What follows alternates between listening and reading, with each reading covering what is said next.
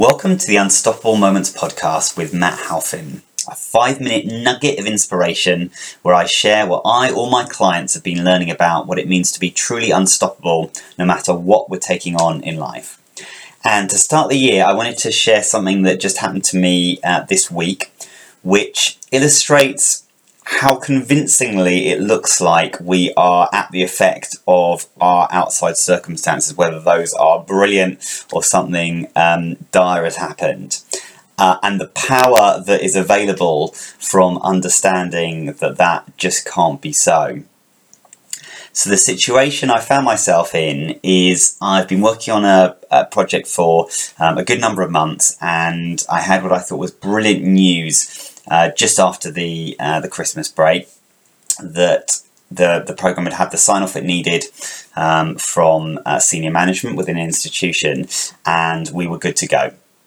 So I dived straight into delivery. We already had not much time uh, to uh, to waste in order to to get things prepared, and um, I felt like I was on a, a, brilliant trajectory to start the year, and a lot of actually um, thinking that had not been visible to me uh, around concerns around how my business was going to work out seemed that those had fallen away and I felt lighter.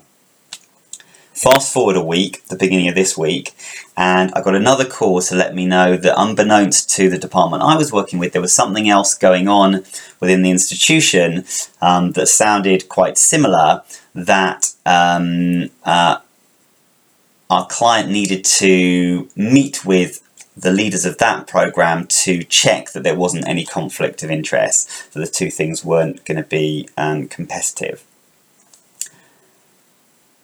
As you can imagine, uh, this was a bit of a shock, and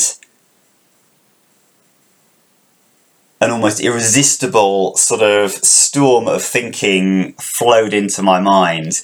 Um, and uh, very uncomfortable all sorts of things swirling around uh, from, you know, how am I going to earn a living? Have I been totally naive?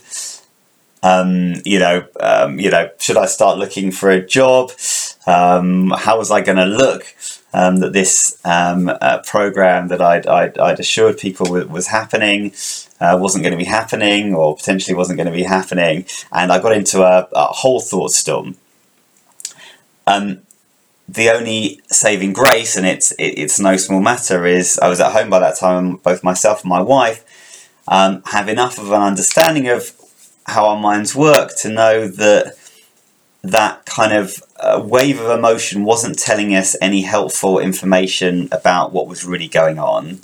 Um, it was telling us a lot about um, you know where my mind was was going uh, in reaction to what had happened. Uh, thankfully, um, I had something planned for that evening. I do Tai Chi, so I went out um, and did um, uh, my my kind of my exercise class. And by the time I came back, at least my mind had settled enough um, that I wasn't kind of panicking and scrabbling around for what I should do.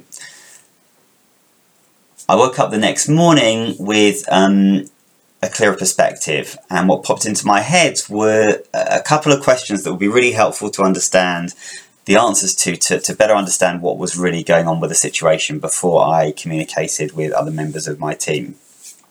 So I was able to um, to quickly have a conversation uh, with my client to resolve those, and actually to, to understand in a much more sort of balanced and nuanced way uh, what was actually happening, um, the level of risk, and most importantly, what um, uh, I could practically do to support him with a conversation that he needed to have. And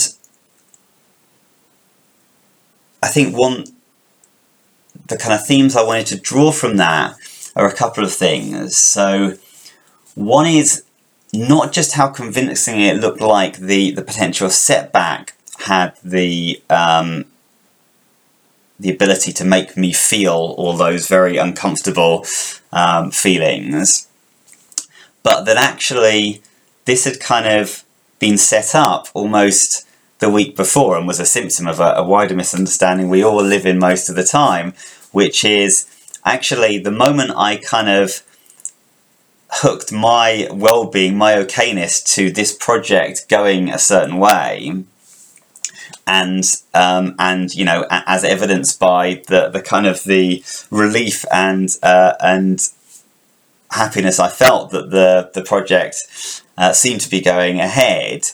I set myself up for a fall because I inhibited my freedom to deal insightfully and responsibly to what was actually happening because I had too much on it effectively.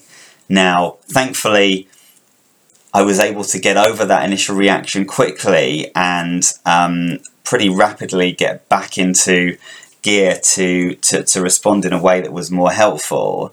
But in those moments uh, of both kind of, you know, joy and happiness and insecurity and frustration, um, I lost that capacity to deal in a effective, um, insightful way with what was um, with what was in front of me.